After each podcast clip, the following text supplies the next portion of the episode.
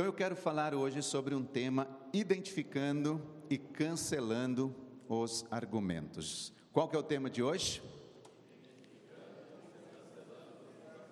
Diga isso para a pessoa que está ao seu lado. Sabe qual é o tema de hoje? Aí você diz para ela: identificando e cancelando os argumentos. Nós estamos vivendo, queridos, o ano de 2020. Quando se fala em 2020, você pode colocar 20 barra 20, 2020. Quando se fala de 2020, existe uma explicação lógica e oftalmológica também sobre o 2020. O que significa, por exemplo, uma pessoa que tem a visão 2020? E esse foi o tema. Hoje eu só quero dar uma pequena abertura sobre isso e entrar dentro desse processo dos 10 dias de arrependimento. Deixa eu colocar aqui mais no centro.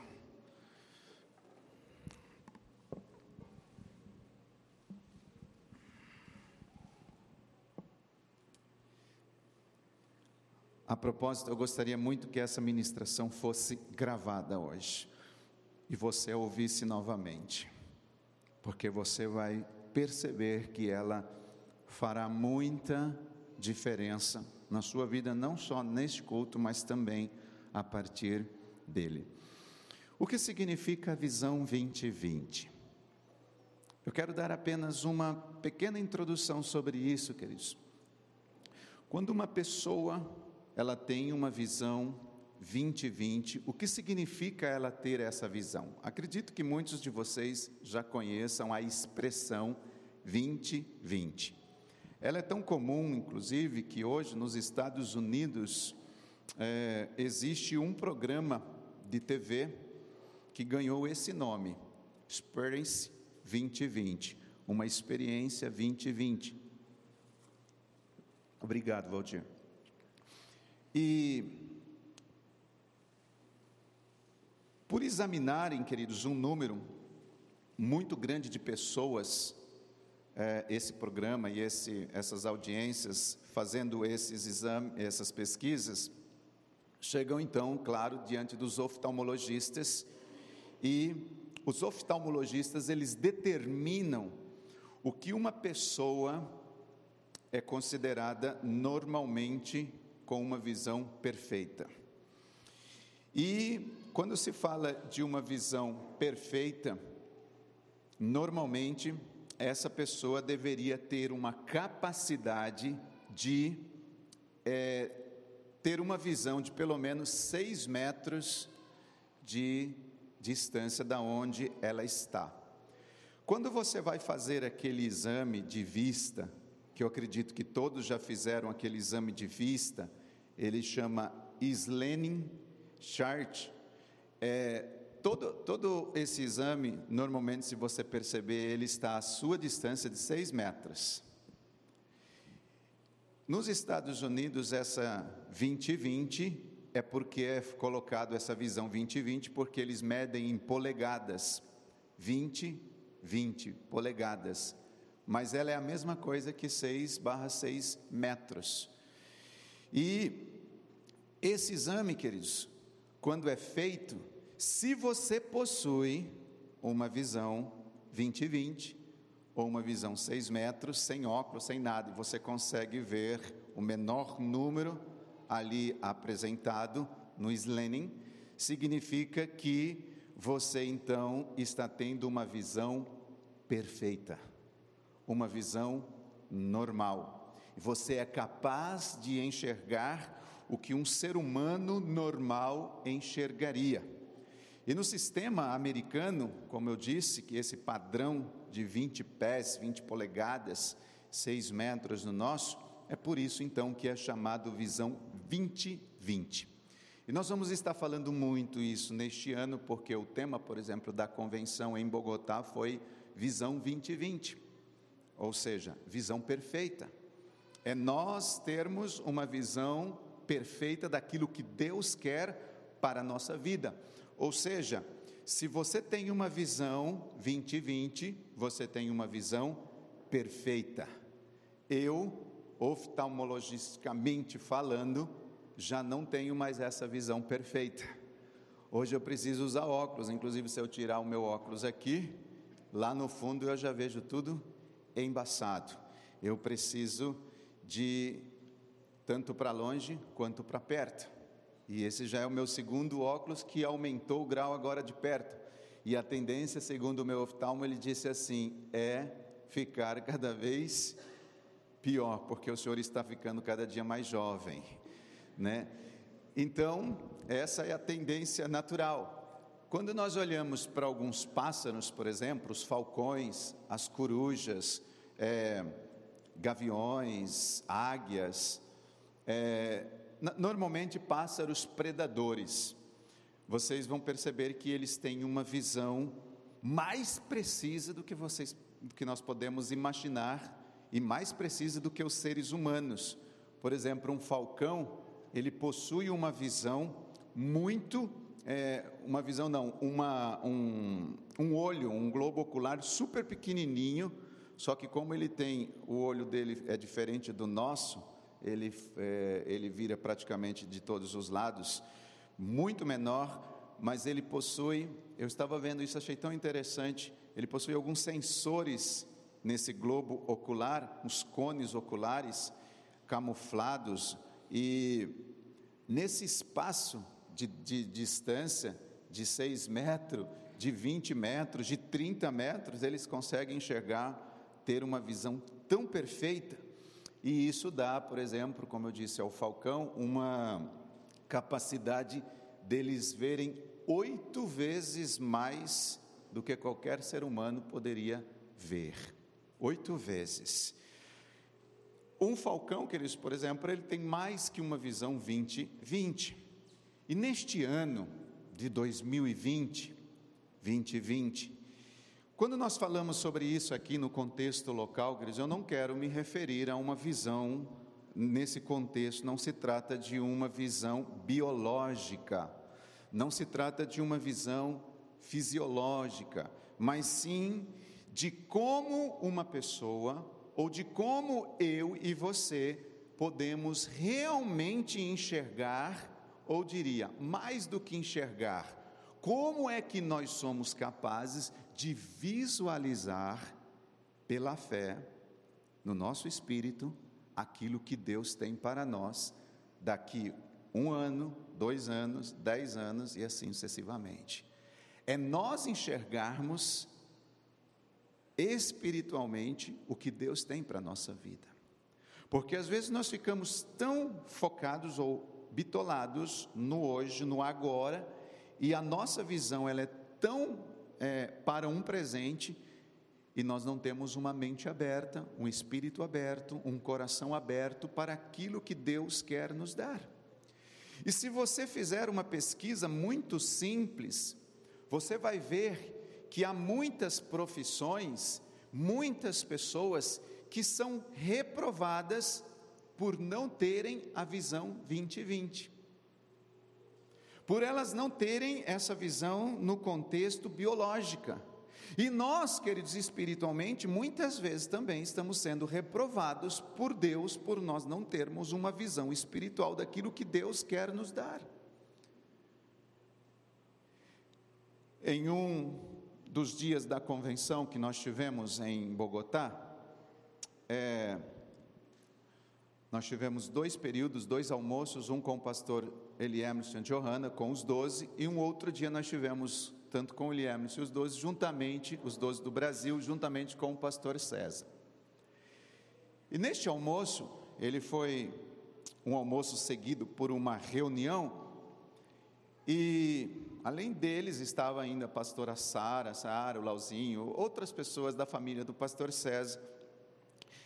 E logo depois do almoço, o pastor César, ele compartilhou conosco sobre uma pessoa que ele conhece, um amigo dele, que estava fazendo um teste, um exame para ser piloto. E quando esse homem fez o teste de vista, o desqualificaram ali mesmo por ele não terem uma visão, por ele não ter uma visão 2020. Assim como o piloto, muitas outras profissões, as pessoas são desqualificadas no momento em que elas vão fazer uma é, entrevista, quando você vai renovar a carta. Meu sogro, por exemplo, no período que ele morou aqui, o ano de dois, é, agora não lembro, não lembro aqui, 17, a carta dele venceu. E ele procurou um oftalmo ali na, no Poupa Tempo. A pessoa que estava no dia fazendo o exame reprovou meu sogro.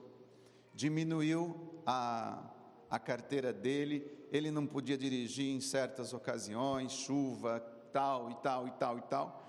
E ele ficou praticamente totalmente limitado, porque ele não tinha mais supostamente aquela visão que ele tinha, mas ele achou muito estranho, disse: Como eu consigo enxergar tal? E depois ele foi rever o exame e a oftalmo tinha errado o exame dele, aí teve que refazer tudo novamente. E ele está com a sua carta hoje, a habilitação, dirigindo, embora um dos olhos dele já tem uma deficiência de visão, eu acho que ele só tem um dos de 20% só de visão. Ou seja, queridos, nós podemos ser reprovados por não termos, pessoas são reprovadas por não ter uma visão 2020, uma visão correta. E enquanto eu estava ouvindo o pastor César falar sobre isso, eu entendi algo, queridos. Não pode haver um pastor, não pode haver um líder, não pode haver um discípulo que não tenha uma visão correta. Esse líder, esse pastor, esse homem, ele precisa buscar de Deus essa visão correta. Em outras palavras, uma pessoa não pode pastorear, discipular, cuidar, quando espiritualmente essa pessoa não tem uma visão correta, primeiro, de quem é Deus, segundo, de quem ela é em Deus, porque se ela não tiver uma visão correta de quem ela é, ela vai passar uma visão distorcida para as pessoas. Ela vai passar uma visão é, distorcida no contexto do que ela acha que é correto, porque ela não tem uma visão correta de si. E depois, claro, ela precisa ter uma visão correta, biblicamente falando, a respeito do seu próximo. Amar a Deus em primeiro lugar, amar a você como teu próximo. E há uma grande diferença, queridos, em nós termos seguidores e fazer discípulos. Ter seguidores é uma coisa, fazer discípulos é uma outra coisa. E sabia que muitos pastores, muitos líderes, não querem ou já perderam a unção de fazer discípulos? Sabe por quê, queridos?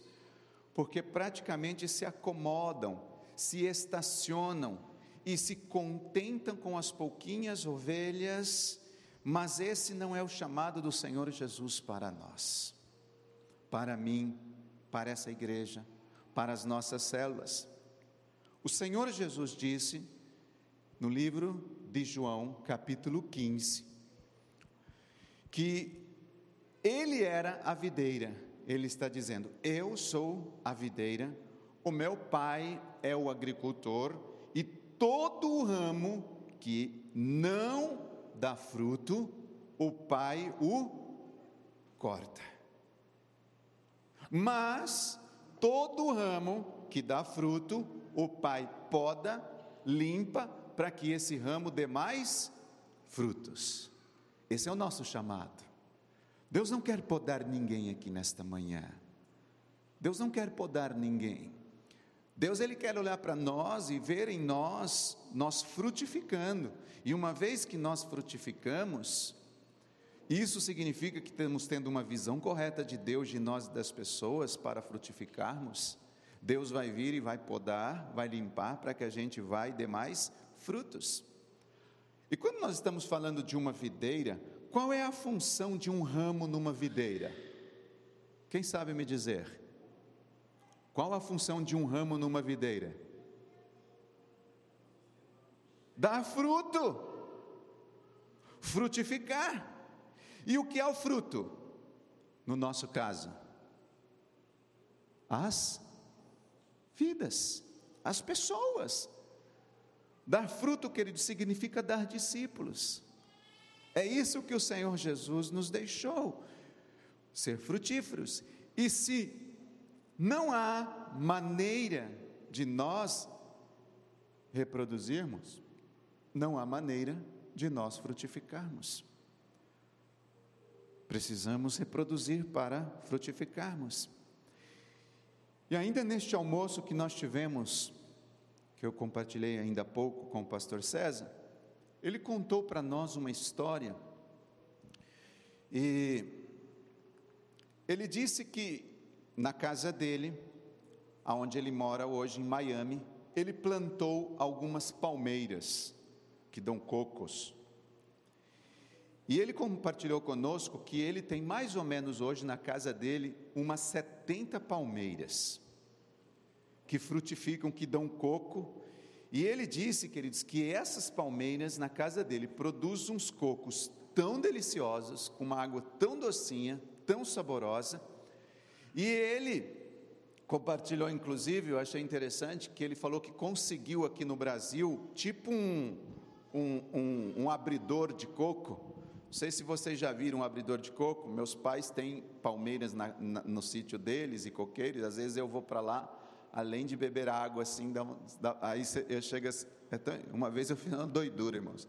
Eu peguei esse negocinho assim, cheguei debaixo do coco assim, com ele lá no pé, só para sentir o gosto dele no pé. Furei assim, fiz. Ah, que delícia, né? que maravilha. E ele disse que as águas desse coqueiro, dessas palmeiras dele, são águas maravilhosas. Só que ele compartilhou uma coisa que eu achei interessante, eu gravei essa história. Ele disse que dentre essas 70 palmeiras, ele percebeu que havia uma das palmeiras que não estava dando frutos, não estava frutificando. Ela não estava produzindo frutos como as outras produziam, não tinha produzido nenhum fruto. E ele disse que ficou muito incomodado com isso. E aí, ele disse assim: Como que pode na minha casa ter árvores frutíferas e não dar fruto? Eu não aceito isso. Meu ministério é um ministério frutífero? Tudo na minha vida é frutífera? Como que pode ter uma árvore na minha casa que não é frutífera?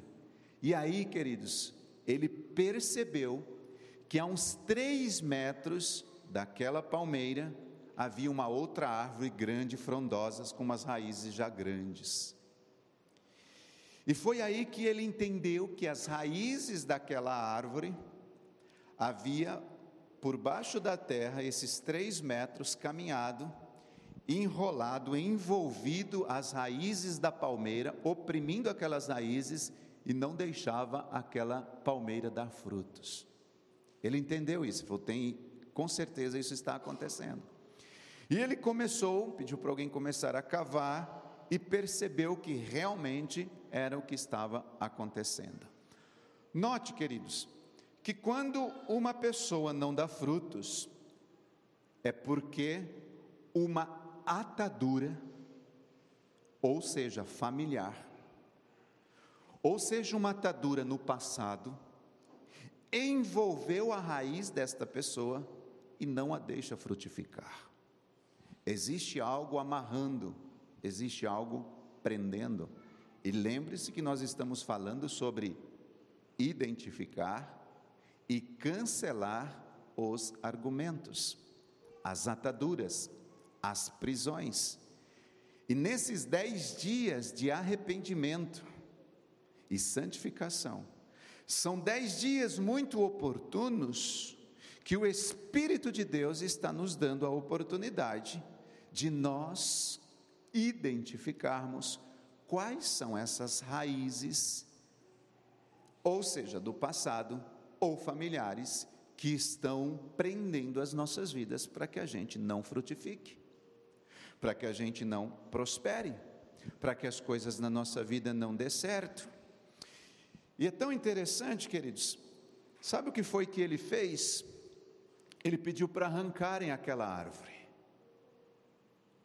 Ele disse: tirem essa árvore, e foi exatamente isso que ele fez. Ele entendeu que aquela árvore estava estorvando a palmeira de dar frutos. Depois disso, ele comentando conosco, ele disse que esperou três anos e observou se essa palmeira daria fruto ou não. E depois de três anos, queridos, essa palmeira começou a frutificar. É tão interessante que ele diz, quando ele compartilhou isso, achei muito interessante, porque eu já fiz isso em, em várias outras coisas, que quando a palmeira deu o primeiro fruto, ele disse: ninguém deve comer esse primeiro fruto.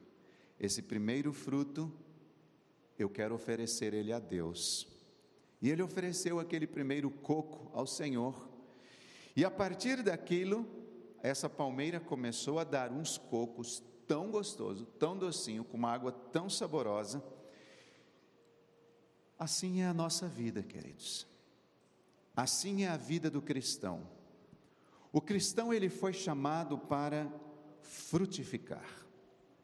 O cristão foi chamado por Deus para dar frutos. E às vezes nós perguntamos, pastor, o que eu devo fazer para frutificar? O que, que eu tenho que fazer, Senhor, para é, dar esses frutos? Eu já provei de tudo? Eu já fiz de tudo? Eu já usei todos os métodos? Eu já li todos os livros? Eu já fiz tudo o que me disseram que eu deveria fazer e nada deu certo, nada dá resultado. Mesmo assim, depois de falarem que eu devo fazer isso, isso, isso, eu vejo que eu não frutifico. No entanto, queridos, a frutificação ela não acontece pelos muitos estudos, pelo muito saber. A frutificação, na verdade, eu diria que a propósito, o próprio proverbista diz que pelo muito estudo vem o cansaço. Vem o cansaço. Nós também não frutificamos, queridos, pelo nosso muito esforço do nosso braço.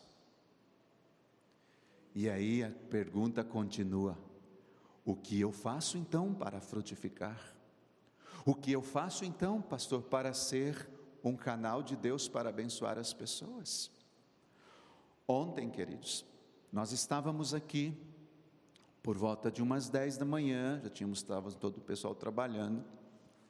Eu fui até a porta buscar uma chave para abrir essa porta. Estava ali no balcão e de repente uma pessoa apareceu na porta. Um homem, um moço assim, com as calças toda rasgada, uma bota, uma camisa, e um blazer, cabelão grande, até aqui, um monte de brinco na orelha, tatuado, todo tatuado, você via nas, entre as calças rasgadas as pernas deles a tatuagem, no braço, assim no pescoço. Quando você olha a primeira vez uma pessoa como essa, normalmente a reação nossa é o que? Se afastar, não querer contato, e já começa as imaginações tipo, deve ser um mendigo ou veio pedir dinheiro. Não é assim que nós fazemos? Rejeitamos as pessoas quando nós as vemos. E eu parei e fiquei ouvindo aquele rapaz, e ele disse assim: O senhor é aqui da igreja? Eu disse: Sou. Vocês me viram como eu estava, cheio de tinta, um boné. Aliás, até as nossas ovelhas ontem chegou aqui e disse: Quem que é aquele rapaz ali trabalhando? Né, Valdir? Ninguém me conhecia ontem aqui. E aí, ele disse assim: Eu tenho uma esposa, meu filhinho está com um problema de saúde, e pelo que ele disse, um problema gravíssimo. Nós estamos tendo muitas dificuldades, e eu estou com umas empadas aqui, e eu gostaria de saber se vocês gostariam de comprar umas empadas para me ajudar. Irmãos, naquele momento, o meu coração se encheu de tanta compaixão por aquele rapaz. Eu fiquei assim tão paralisado olhando para ele e eu queria ouvir toda a história dele. E depois eu saí dali, eu falei, dá um momento, vim aqui, perguntei para o pessoal, falei, alguém quer empada? Tem um rapaz aí vendendo, tal, tal, tal, tal. E aí ele disse, eu perguntei quanto que é, ele falou, é sete reais cada empadinha de frango tal. Aí um aqui falou, ah, eu quero, outro, acho que não. Eu falei, podem pegar, eu vou abençoar vocês, eu quero comprar essas empadas e dar para vocês. Enquanto eu fui lá buscar o dinheiro, pedi para o Marcos, ele contou aqui, chegou lá no, final, eu tinha, fui lá, peguei uma nota de 50 reais e vi. Aí a contagem deu seis empadas, seis vezes sete, 42. E eu cheguei para ele ali e falei assim: olha, eu quero seis empadas. A hora que eu disse seis empadas, os olhos dele começou a lacrimejar. Ele começou a chorar. A impressão que eu tinha é que ele não estava acreditando que ele estava conseguindo vender seis empadas aqui nesse lugar.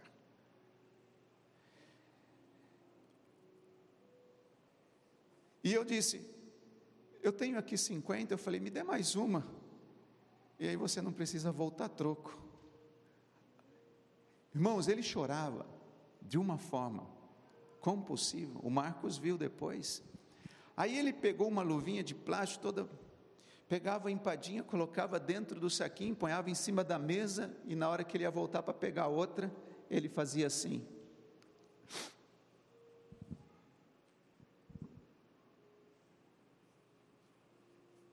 Porque não parava de escorrer.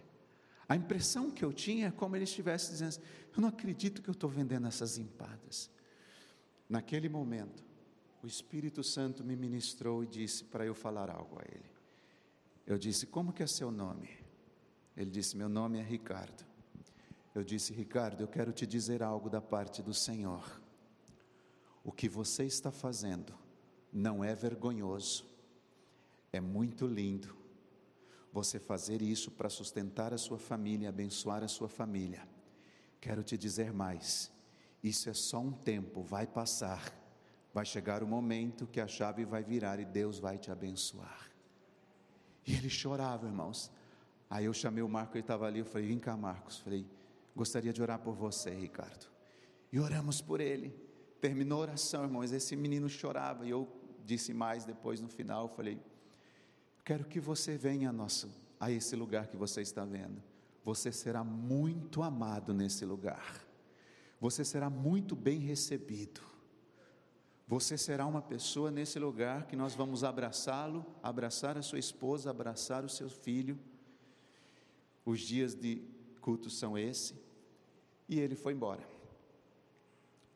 Hoje existe um canal de comunicação, nós temos um celular, vocês sabem disso, um número onde vocês recebem todos os dias as meditações, inclusive as declarações de esperança do pastor César. Ele saiu e pegou esse número na placa Minutos depois, ou uns 30 minutos depois, quem fica responsável pelo Ministério de Comunicação recebe um áudio dele. Eu não preparei, não vou ter como passar. Ainda você percebia ele em lágrimas, assim, ele ainda com o coração quebrantado. Mandou um áudio para cá, dizendo: Eu não sei se esse número é do senhor, pastor, ou da pessoa que me recebeu, mas eu quero dizer uma coisa eu passei, alguns ouviram aqui ontem, que eu fui muito bem recebido. Eu quero agradecer a Deus pela forma como o Senhor me recebeu, como o Senhor me tratou e disse mais algumas coisas no final. Falou assim: muito em breve o Senhor verá eu e minha família aí junto com vocês. Sabe, queridos, nós fomos chamados para frutificar, nós somos chamados para aproveitar qualquer oportunidade que Deus nos dá para alcançar as pessoas para abençoar a vida das pessoas. E recorde que quando nós olhamos para a cruz, a cruz ela tem um pau na horizontal, desculpa, na vertical e um pau na horizontal. Quando nós buscamos um pouco mais, queridos, se aprofundar nesse contexto, só dela ter essa você vai perceber que o pau vertical ele está apontando para o céu e o pau horizontal está apontando para as pessoas. Isso significa que quando uma pessoa ela está bem com Deus, tem relacionamento com o Senhor, naturalmente ela terá um excelente relacionamento também com as pessoas. Se ela tiver essa unção da frutificação com Deus, ela também terá essa unção de frutificação com as pessoas. Agora, como que nós, queridos, conquistamos tudo isso que nós estamos falando? Tudo é conquistado no lugar secreto. Nada se conquista na força do braço, no muito conhecimento, no muito estudar ou ser teólogo ou não. E esse lugar secreto, queridos, é o lugar aonde ou onde nós conquistamos as almas. Aliás, esse lugar secreto é onde nós conquistamos tudo. Esse lugar de intimidade com o Senhor, Nesse lugar secreto, a revelação da parte de Deus. Nesse lugar secreto, queridos, é ali que Deus tira o véu dos nossos olhos. É ali que Deus nos dá as estratégias para avançar. É ali, nesse lugar secreto, que nós recebemos a visão 2020, a visão perfeita. É nesse lugar secreto que Deus abre os nossos olhos e nós começamos a ver coisas que nós não víamos, entender coisas que nós não entendíamos. Aqui está, queridos, um segredo. Nossa função, eu digo nossa, me apontando como pastor, ou a função como líder, ou a função como discípulo, querido, não é ficarmos correndo de um lado para o outro, mas sim é estarmos nesse lugar secreto, pedindo as direções de Deus e a partir disso mover segundo as direções que Deus nos dá. Nós não podemos mover, fazer, só porque temos que fazer, para agradar alguém, ou alguma pessoa, ou um pastor, ou sei lá quem seja. Nós temos que fazer, queridos, a partir de um lugar secreto, onde recebemos as direções, e aí sim nós caminhamos segundo as direções. Eu sei que o Espírito de Deus está falando com você aqui nesta manhã. Eu estava meditando, queridos, ainda esta semana, sobre a vida de Jó. O próprio Deus fala que ele era um homem íntegro, o próprio Deus dá característica de que ele era um homem temente a Deus, que se desviava do mal. Puxa, eu estava meditando, segundo essas características, Jó era o santo dos santos. Jó era o cara mais santo que existia na terra. No entanto, se você perceber, havia nele uma pequenina debilidade.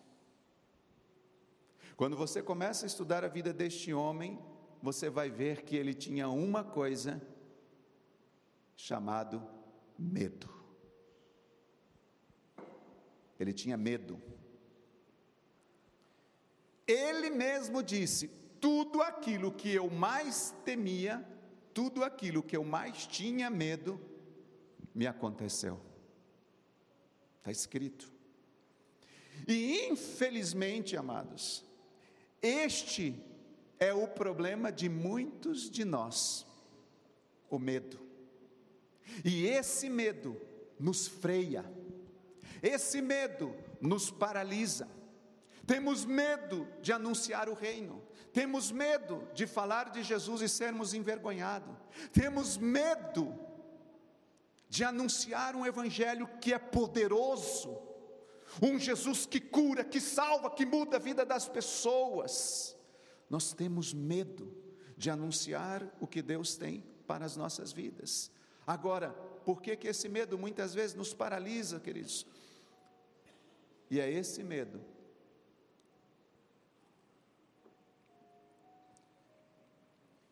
muitas vezes está justamente por causa de um fracasso do passado.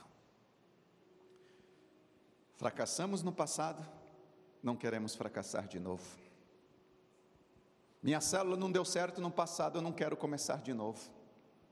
Vocês não imaginam quantas vezes eu já comecei uma coisa que deu errado na minha vida. Abraão Lincoln, se fosse desistir por causa do fracasso, ele nunca teria se tornado presidente dos Estados Unidos. Nunca. Às vezes, queridos, nós, justamente por causa desse medo, ele vem por isso, porque nós fracassamos no passado ou por causa de uma experiência negativa que nós tivemos no passado, e isso é uma marca negativa que ficou dentro de nós, e essa marca é um argumento que muitas vezes pode até estar vindo dos seus bisavós, dos seus avós, dos seus pais, e é o nosso papel, queridos, hoje, descobrir em Deus qual é esse argumento, identificando e cancelando os argumentos. Esse é um papel seu, de descobrir quais são os argumentos que nos impedem ou te impede de frutificar. Queridos, o que foi que o apóstolo João disse em sua primeira carta, ele falando que no amor não há medo. No amor não há medo, senão que o que o perfeito amor lança fora todo medo. Quando nós amamos, seja quem for, da forma que for, quando o amor de Deus é exalado na nossa vida pelas pessoas, não existe medo dentro de nós.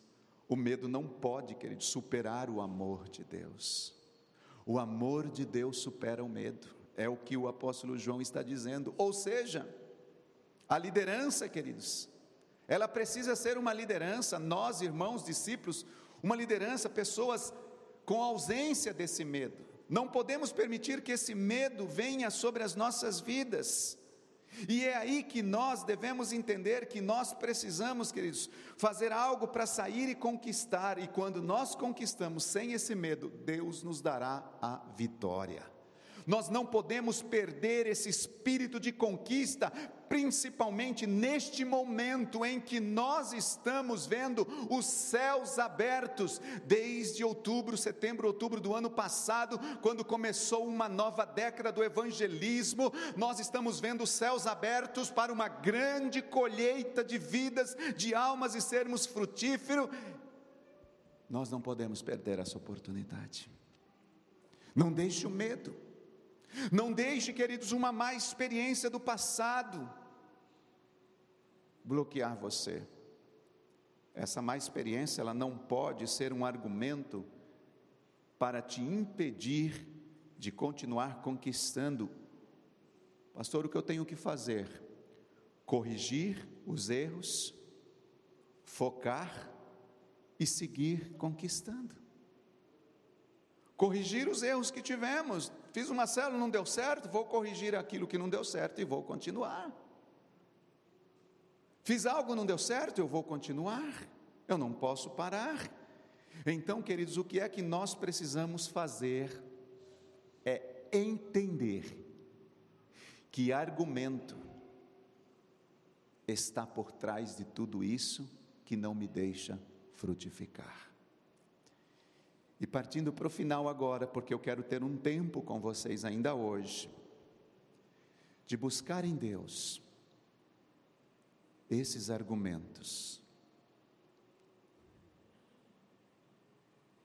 O que nós precisamos fazer, queridos, é que por trás dessas coisas que não nos deixa frutificar, prosperar, crescer, existe um argumento, existe uma atadura existe uma prisão.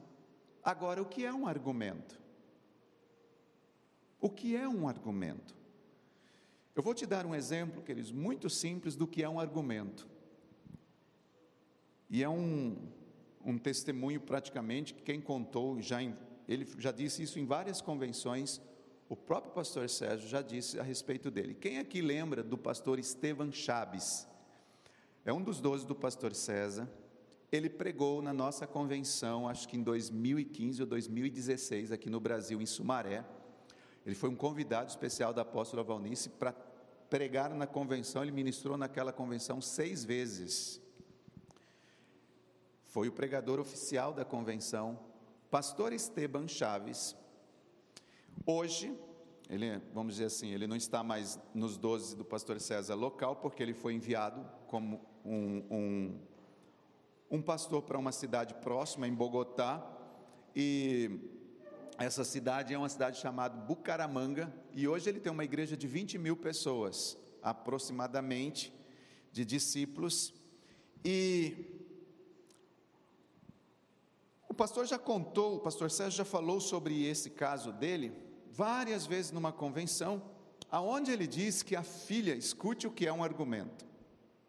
A filha do pastor Esteban Chaves estava grávida de três meses. E o pastor César estava em Miami.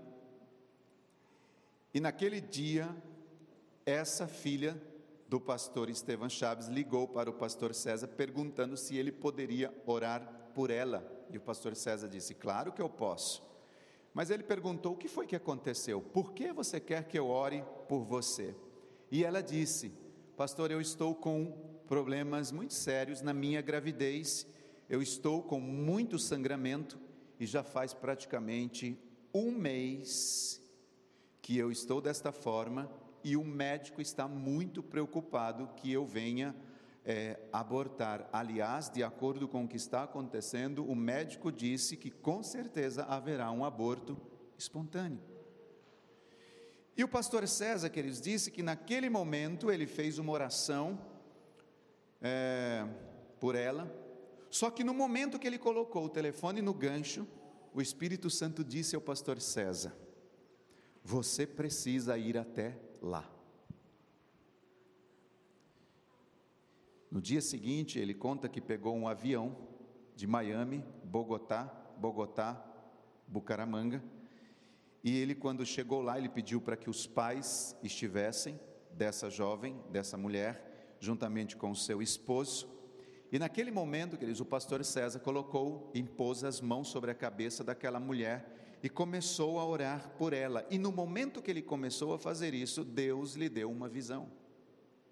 E na visão, ele via ao lado daquela mulher uma piranha, um peixe de mais ou menos 50 centímetros ao lado daquela mulher gigantesca ali, a piranha, esperando com a boca aberta para tragar, para devorar a bebê que estava no ventre dela. E naquela visão, queridos, ele percebeu que aquela piranha que ele estava vendo ela estava ali parada naquela posição há muito tempo. Ele percebia que não era uma piranha que estava ali do lado dela que apareceu naquele momento, era uma piranha que já estava ali há muito tempo. Então, eu achei tão interessante, queridos, quando ele estava contando isso, que na visão ele via ela, no passado, ele via ela quem? Bebê, essa mulher, ele via essa mulher que estava grávida, ele via essa mulher no ventre da sua mãe também. E naquele momento, ele conta que os pais dela eram recém-convertidos e a mãe dessa mulher estava grávida, a esposa do pastor Chaves, Esteban Chaves.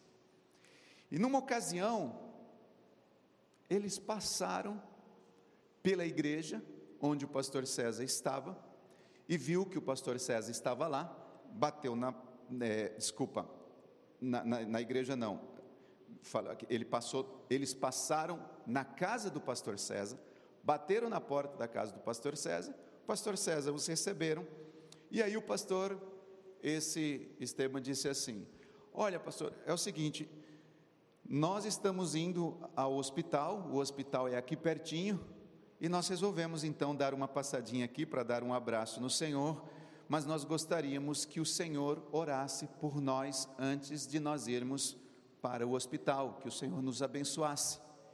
E o pastor César disse: Claro, vamos abençoar vocês, mas pelo que que vocês querem que eu ore? Aí eles disseram assim: É que na verdade, pastor, nós já temos vários filhos e Quanto a essa que está aqui no ventre, nós não queremos ter, nós queremos ir no hospital para abortar essa bebê. E nós queríamos a sua bênção. E o pastor disse: Como assim abortar? Isso não pode acontecer. Vocês não podem fazer isso, isso é um assassinato. E depois de muita conversa, de muita insistência, eles entenderam que não deveriam abortar essa criança. E é interessante, queridos, que ali eles disseram: tá bom, pastor, nós entendemos, então ore por nós, nos abençoa para que a gente tenha essa filha. E naquele momento o pastor César os abençoou, só que os pais não cancelaram essa palavra que queriam abortar esta bebê. Queridos, eles não cancelaram aquelas palavras que havia saído de suas bocas dizendo que queriam abortar aquela criança. E quando os pais disseram ao pastor César: "Vamos abortar", naquele momento se ativou um poder demoníaco em forma de uma piranha na vida daquele casal. Foi por isso, queridos, que o pastor César então viu aquela piranha estacionada, parada, ao lado agora daquela bebê que já era adulta há muito tempo. E é interessante entendermos, queridos, que o tempo dos demônios não são o nosso tempo. Não é a mesma coisa que o nosso tempo. O tempo espiritual é diferente do tempo natural. E quando essa jovem agora cresce, se torna adulta, e aí ela está para ter um bebê, o que que acontece? Essa piranha, esse espírito, esse demônio está ali ao lado dela para fazer o quê? Para devorar a criança que estava no ventre dela, que a mãe queria abortar. Resumindo tudo, queridos, naquele momento o pastor César, ele teve uma confirmação de Deus e eles oraram e levou o casal então a renunciar a esse espírito de aborto. Aí o pastor César, queridos, fez essa oração juntamente com eles e ele conta que no dia seguinte eles foram fazer o exame e essa mulher estava completamente curada. No momento que o argumento foi cancelado, no momento em que o argumento é removido, no momento, queridos, que um argumento na nossa vida desaparece, automaticamente tudo ou as consequências do mal também desaparece na nossa vida. Quando esse argumento foi cancelado na vida desta mulher, desapareceu aquela ameaça de aborto contra a vida dela. E mais uma vez eu digo, resumindo, queridos, ele diz que nasceu aquela bebê, uma bebê extremamente linda, e segundo os médicos, tudo o que estava acontecendo era algo irreversível ela ia perder a bebê. Eu queria pedir para que você se colocasse de pé neste momento, com muita atenção ainda. E nesses 17 minutos que faltam, queridos, para terminar a nossa reunião nesta manhã,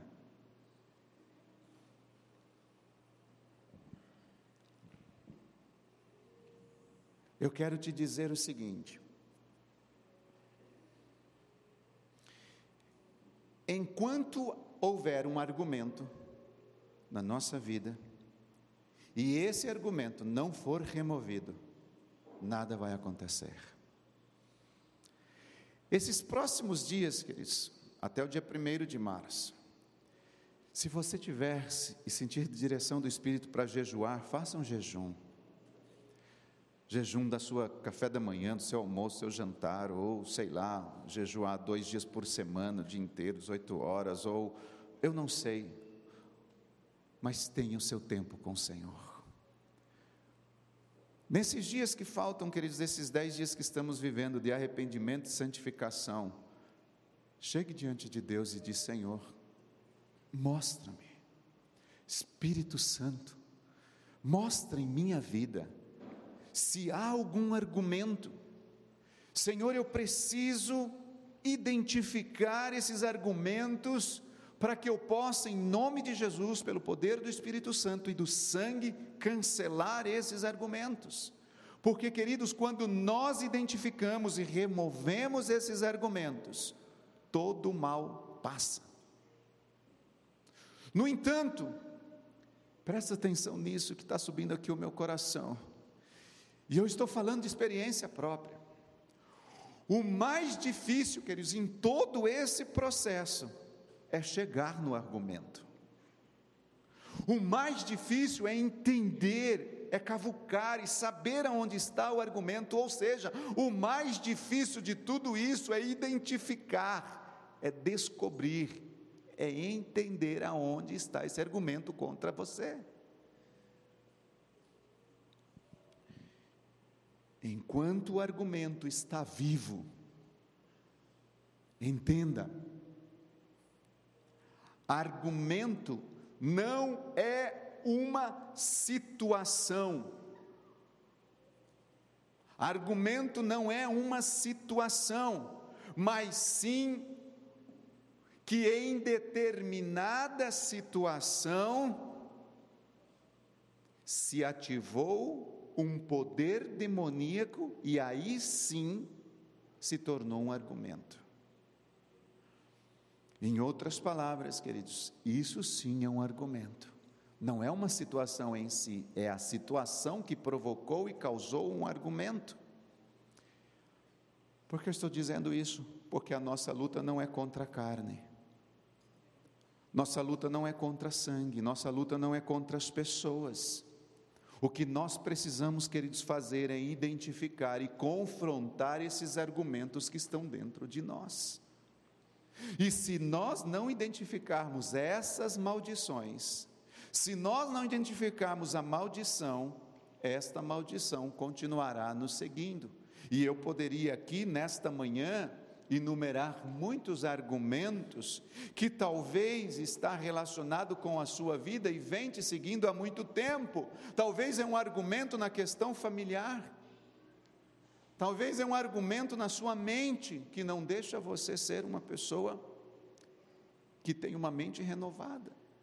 Talvez possa ser um argumento nas suas finanças, aonde tudo que você tenta não dá certo, as coisas não acontecem, nada prospera, as bênçãos não chegam.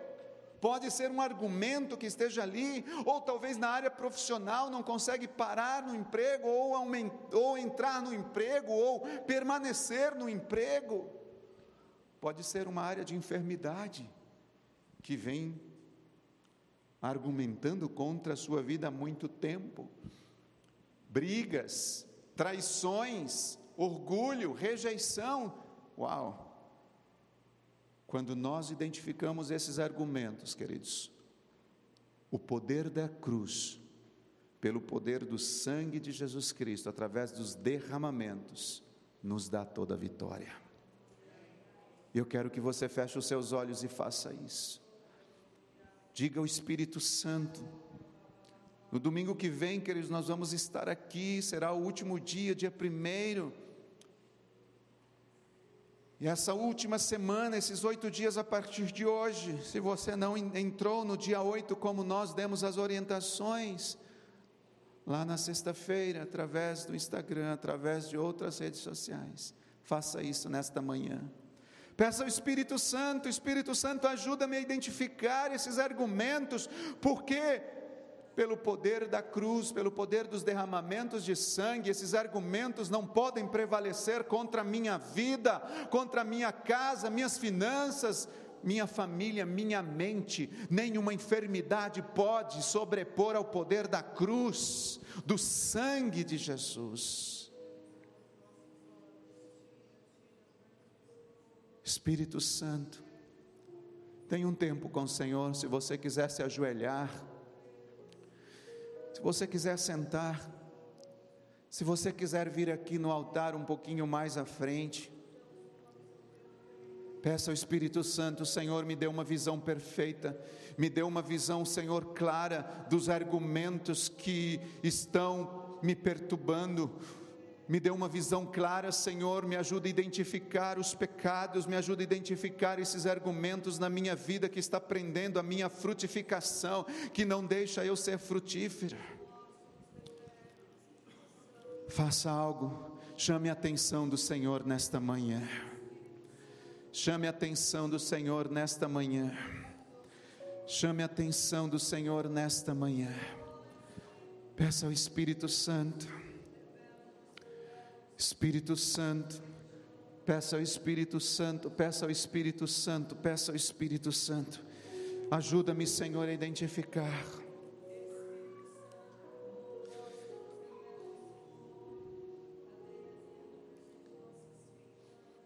Chame a atenção dele, queridos.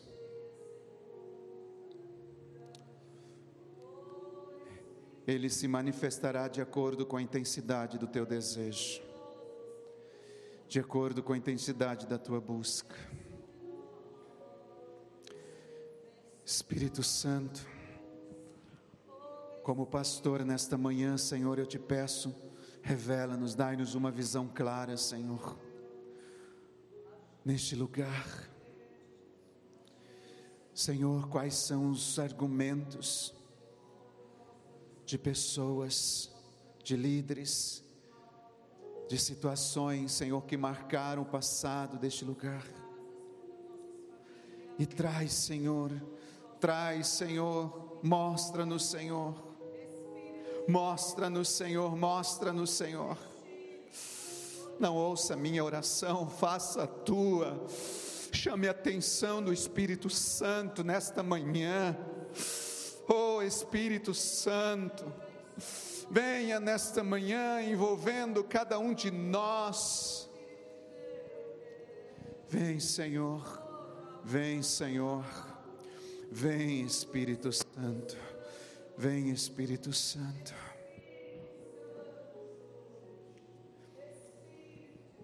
Vem, Espírito Santo, vem, Espírito Santo, vem, Espírito Santo.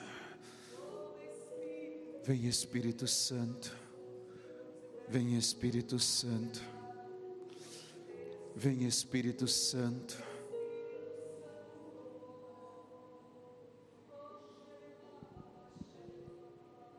Vem Espírito Santo, vem Espírito Santo, vem Espírito Santo. Eu sei que o Espírito Santo ainda quer ministrar a sua vida.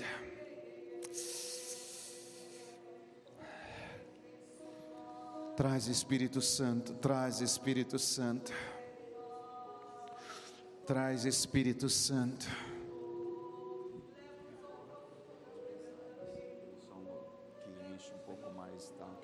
assim. Vem Espírito Santo. Vem Espírito Santo. Vem Espírito Santo. Vem Espírito Santo. Vem Espírito Santo. Vem Espírito Santo, vem Espírito Santo.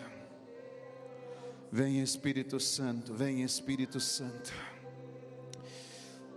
Queremos identificar, Senhor, todas as amarras, todas as ataduras, todas as prisões, todas as cadeias.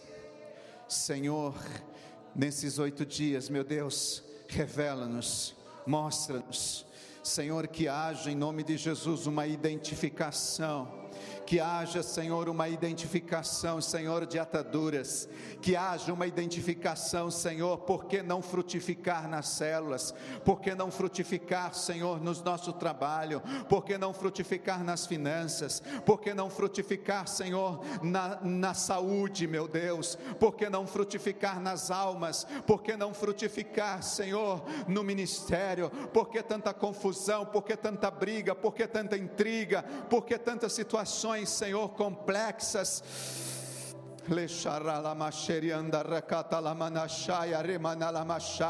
Vem Espírito Santo sobre nós, um espírito de arrependimento, de santificação, Senhor, nesses dias, sobre toda a Ensegec, São José dos Campos, sobre todos os que estão aqui nesta manhã. Deus, nós declaramos que sejam alcançados por este poder, Senhor, de santificação, de arrependimento, de quebrantamento, de identificação, Senhor, de ataduras, de prisões, de argumentos contra as nossas vidas. Palavras que foram ditas e não foram canceladas, palavras no passado, Senhor, que são argumentos contra as nossas vidas, palavras, Senhor, de maldição, de autoridades impostas sobre nossas vidas, palavras de autoridade, Senhor, que foram liberadas sobre nós, palavras, Senhor, de líderes que liberou sobre os seus discípulos. Vem nesta manhã, Senhor. Vem nesta manhã, Espírito Santo. Todas as palavras, meu Deus, que foram ditas, que são argumentos contra nós, maridos, pai, que liberaram palavras contra suas esposas, esposas que liberaram palavras contra seus maridos, pais que liberaram palavras sobre seus filhos, filhos que maldisseram seus pais. Todo argumento nesta manhã seja cancelado, seja removido. Pai, que venha, Senhor, nesta manhã. Esta identificação, Senhor, no nome de Jesus. Em nome de Jesus. Em nome de Jesus. Traz luz Traz luz aonde há trevas, Senhor, em nossas vidas. Entregamos nas tuas mãos todas as chaves dos quartos trancados nas nossas vidas nesses dias. Damos a ti liberdade, Espírito Santo, para abrir os quartos que estão trancados e são argumentos contra nós. Toma essa chave, Senhor Espírito Santo, nas tuas mãos e revela-nos, mostra-nos. Neste período, Senhor, em que a carne é exaltada em nossa nação, Neste período, Senhor, em que a carne, Senhor, se torna um prato para Satanás. Nós nos levantamos, Senhor, em arrependimento e santificação. Nós nos levantamos para matar a nossa carne, para renunciar o nosso eu, para crucificar a nossa carne. E te damos liberdade, Senhor para estarmos na cruz, por livre e espontânea vontade. Vem nesta manhã, Senhor, em nome de Jesus, com seus olhos fechados, diga comigo, Senhor Jesus. Diga mais forte, Senhor Jesus. Todos os argumentos que eu consegui identificar na minha vida, nesta manhã, eu os cancelo, eu os removo, pelo poder do sacrifício de Jesus Cristo na cruz do Calvário. Senhor Jesus, todos os argumentos que durante esta semana for identificado, eu também os cancelo pelo poder do sacrifício da cruz e aplico o sangue que brotou do suor de Jesus. Eu aplico o sangue que brotou do corpo de Jesus. Eu aplico o sangue que brotou da cabeça de Jesus. Eu aplico o sangue que brotou do seu rosto quando a barba foi arrancada. Eu aplico o sangue que brotou das suas mãos. Eu aplico o sangue que brotou dos seus pés.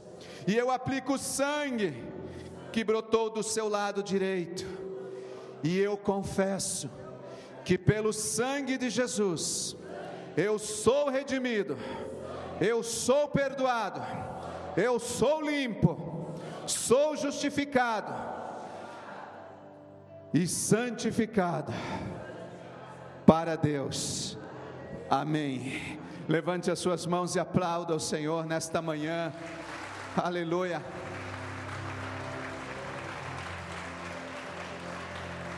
Aleluia. Aleluia. Aleluia. Aleluia. Aleluia. Aleluia.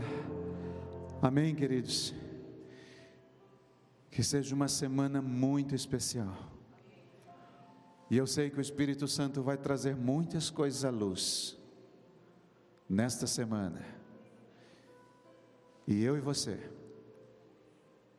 nos tornaremos tudo aquilo que Deus quer que a gente seja, segundo o que Ele já planejou para nós.